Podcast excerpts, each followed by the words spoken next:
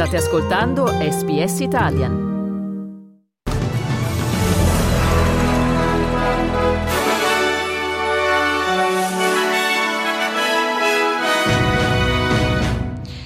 Medio Oriente continua l'assedio nel sud di Gaza. L'AIA ordina ad Israele di evitare atti di genocidio nella striscia, ma non il cessate il fuoco.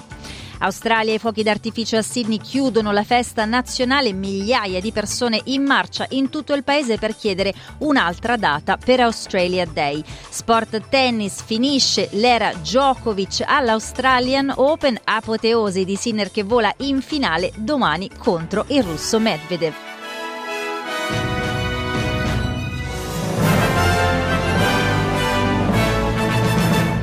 E buongiorno da Francesca Valdinoci con il notiziario di SPS Italian di sabato 27 gennaio che apriamo dall'AIA dove la Corte internazionale di giustizia ha ordinato a Israele di prendere tutte le misure per prevenire qualunque atto di genocidio a Gaza e che ci sia sufficiente urgenza per ordinare misure provvisorie contro il paese.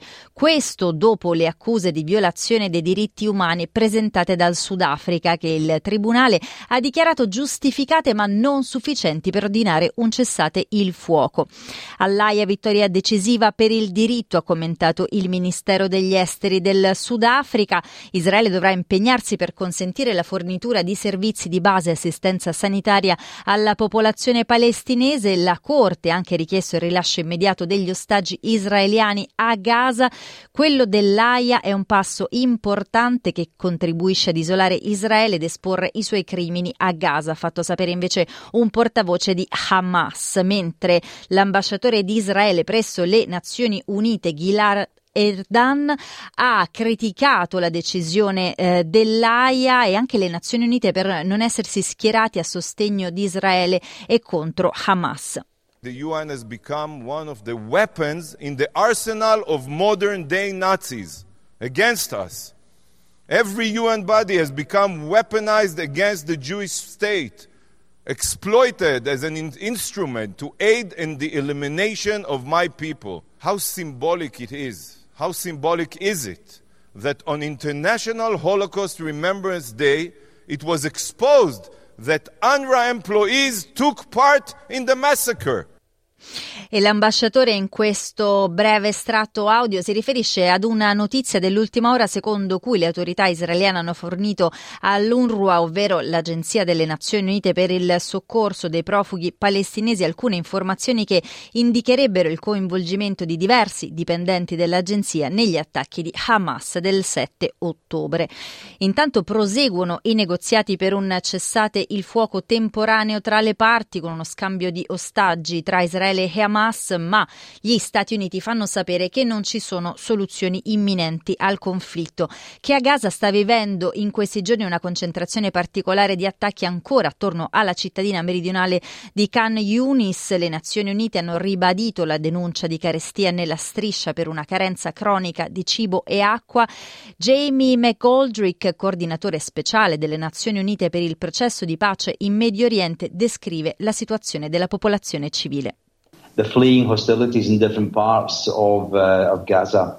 Um, you see, uh, we've got serious issues of overcrowding in the streets, uh, people building shelters, erecting tents, people using contaminated water, and there's sort of outbreaks of respiratory infections, of hepatitis A, Secondo il Ministero della Sanità di Gaza, il numero di palestinesi vittime del conflitto ha superato 26.000, oltre 64.000 le persone che sono rimaste ferite e sono milioni gli sfollati.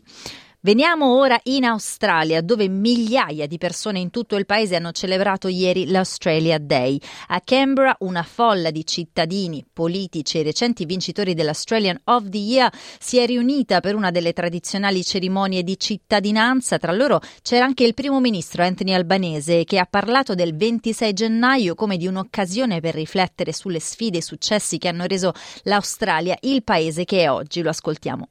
Australia Day is our chance to pause and reflect on everything that we have achieved as a nation, everything that we have created and built and learned through all the ups and downs of our history. The mighty challenges we have faced, the profound opportunities we have seized, the stern tests we have passed together. Everything that has made us who we are. Più di 22.000 persone provenienti da oltre 150 paesi hanno prestato giuramento ieri e ottenuto la cittadinanza. Intanto sempre a Canberra, aborigeni isolani dello stretto di Torres e non hanno colto l'occasione per ricordare l'impatto della colonizzazione e celebrare la resilienza delle culture delle prime nazioni d'Australia. L'Aboriginal Tent Embassy ha ospitato il Sovereignty Day Rally Yvonne Weldon, una donna Wurundjeri e consigliera della città di Sydney, ha definito il 26 gennaio un giorno di lutto in cui si celebra il punto zero della colonizzazione ha reso omaggio ai clan Yura che secondo lei furono i primi a subire l'impatto dell'arrivo degli inglesi. Other people's journey entered these waterways and our lands with foreign words, beliefs and weapons. Not for sharing, but for controlling, to take through brutality. The commencement of devastation through genocide, through disease, and through trauma the creation of cycles that continue here today. A Melbourne migliaia di persone si sono riunite di fronte alla scalinata del Parlamento del Victoria prima di manciare, marciare verso Flinders Street Station per un sit-in. Invece a Sydney i manifestanti si sono riuniti al Belmore Park prima di marciare attraverso la città. Ora ci spostiamo, andiamo all'estero e negli Stati Uniti dove, dove, poche ore fa Donald Trump ha abbandonato un'aula di tribunale a New York durante il suo processo per diffamazione nel bel mezzo della ringa finale. Il tycoon è stato già giudicato colpevole di aver diffamato la scrittrice Jane Carroll nel 2019 quando era ancora presidente americano. La giuria dovrà ora decidere quanto Trump, che ha continuato a negare le accuse, dovrà pagare in danni alla giornalista che lo aveva denunciato di molestie.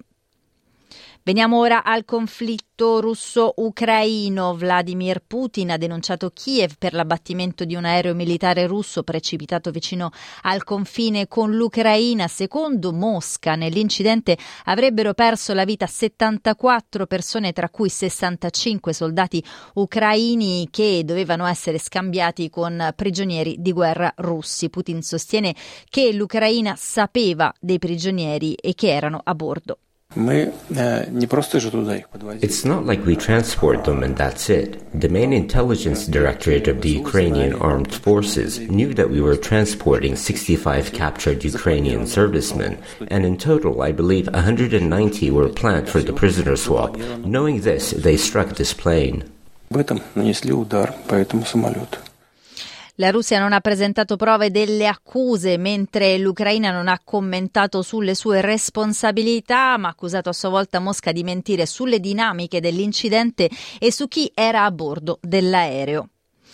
Ora andiamo in Italia dove ieri si sono tenute le cerimonie ufficiali per il giorno della memoria il 27 gennaio. Il mondo infatti ricorda le vittime dell'olocausto. Il presidente della Repubblica Sergio Mattarella al Quirinale davanti alla squadra di governo ha tenuto un discorso accorato in cui ha definito lo sterminio degli ebrei il più abominevole dei crimini, ammonito al ritorno di antisemitismo e odio. Mattarella ha parlato della situazione a Gaza e di una raccapricciata raccapricciante replica degli orrori della Shoah. Ascoltiamo le sue parole. Assistiamo nel mondo, ripeto, a un ritorno di antisemitismo che ha assunto recentemente la forma della indicibile, feroce strage antisemita di, di innocenti nell'aggressione di terrorismo che in quella pagina di vergogna per l'umanità avvenuta il 7 ottobre non ha risparmiato nemmeno ragazzi, bambini, persino neonati. Il sogno di una pace, ha detto il presidente Mattarella, appare lontano, forse come non lo è mai stato in tempi recenti, ma resta l'orizzonte necessario. In Francia, ora dove secondo il Consiglio Costituzionale 36 delle 86 misure del disegno di legge sull'immigrazione dovrebbero essere bocciate. Un mese dopo l'approvazione del disegno di legge in Parlamento, la controversa legislazione prevedeva restrizioni all'accesso degli immigrati al welfare, al trasferimento di parenti nel paese e al diritto dei loro figli, anche se nati in Francia, di diventare cittadini. Il disegno di legge aveva ottenuto il, il sostegno dell'estrema destra sotto la guida di Marine Le Pen, eppure, secondo Abukar Dembele, portavoce del gruppo Saint-Papier, il problema riguarda un sistema che prima sfrutta i lavoratori immigrati e poi li priva dei diritti costituzionali. It is up to them to tell us what the values of the Republic are. Do they at least respect these values? We have no problem with the Republic. We have a problem with the system. I think that the Republic does not say that we exploit people in an irregular situation and that afterward we tell them that they will not have the right to anything.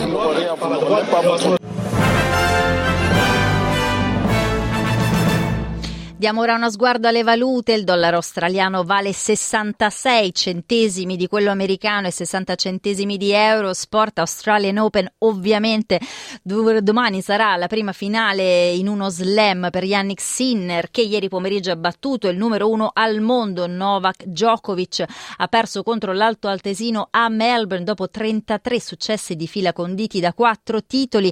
Nell'altra semifinale, sempre ieri Medvedev numero 3 al mondo avuto la meglio sul tedesco Alexander Zverev. Sarà la terza volta in finale agli Open per il russo, ma potrebbe tingersi di azzurro anche la finale del doppio maschile questa sera. La coppia azzurra Bolelli-Vavassori affronterà quella formata dall'indiano Bopanna con l'australiano Matthew Ebden. Bolelli all'epoca in coppia con Fognini ha già vinto a Melbourne nel 2015. Nella eh, finale femminile invece oggi alle 19.30 alla Road Lover Arena scenderanno in campo la tigre bielorussa Arina Sabalenka, vincitrice del torneo lo scorso anno contro la cinese Zheng. Ovviamente sintonizzatevi domani per un approfondimento sul tennis con Dario Castaldo.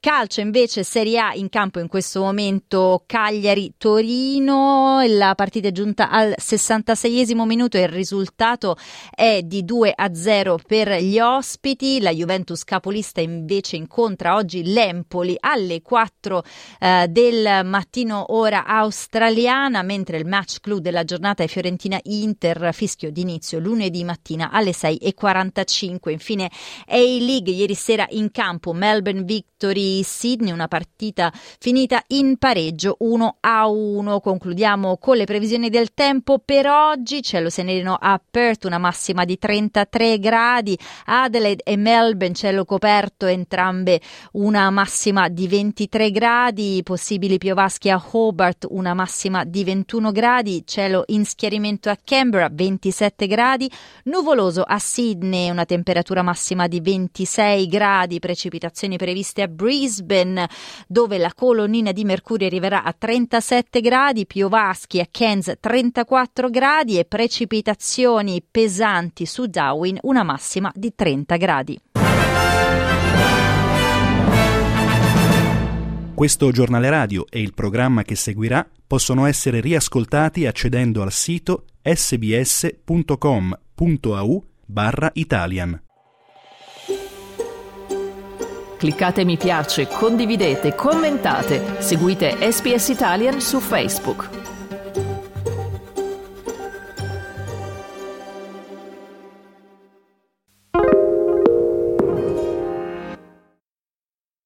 This is your invitation to a masterclass in engineering and design. Your ticket to go from zero to 60 with the Lexus Performance Line. A feeling this dynamic is invite only. Fortunately, you're invited. Experience the exhilaration of the Lexus Performance Line and some of the best offers of the year on select models at the Invitation to Lexus sales event, now through April 1st.